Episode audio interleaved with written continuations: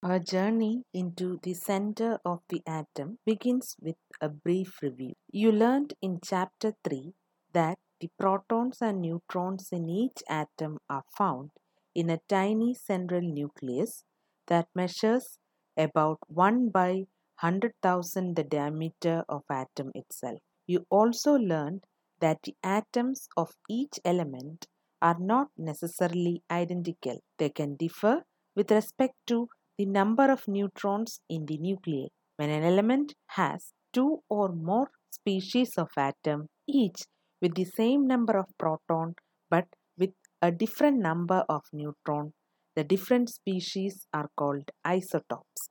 The different isotope of the same element have the same atomic number but they have a different mass number which is the sum of numbers of protons and neutrons in the nucleus. In the context of nuclear science, protons and neutrons are called nucleons because they reside in the nucleus.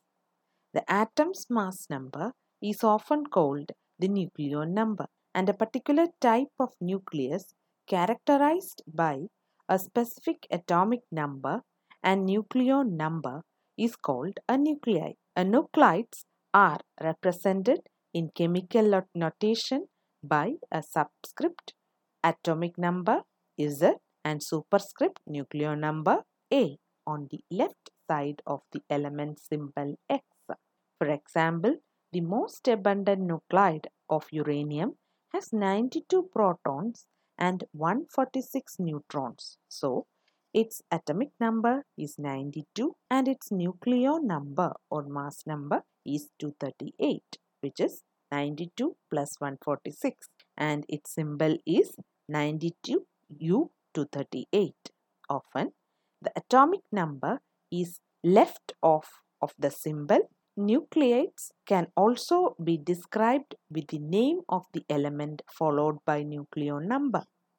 Therefore, 92 238U is commonly described as U238.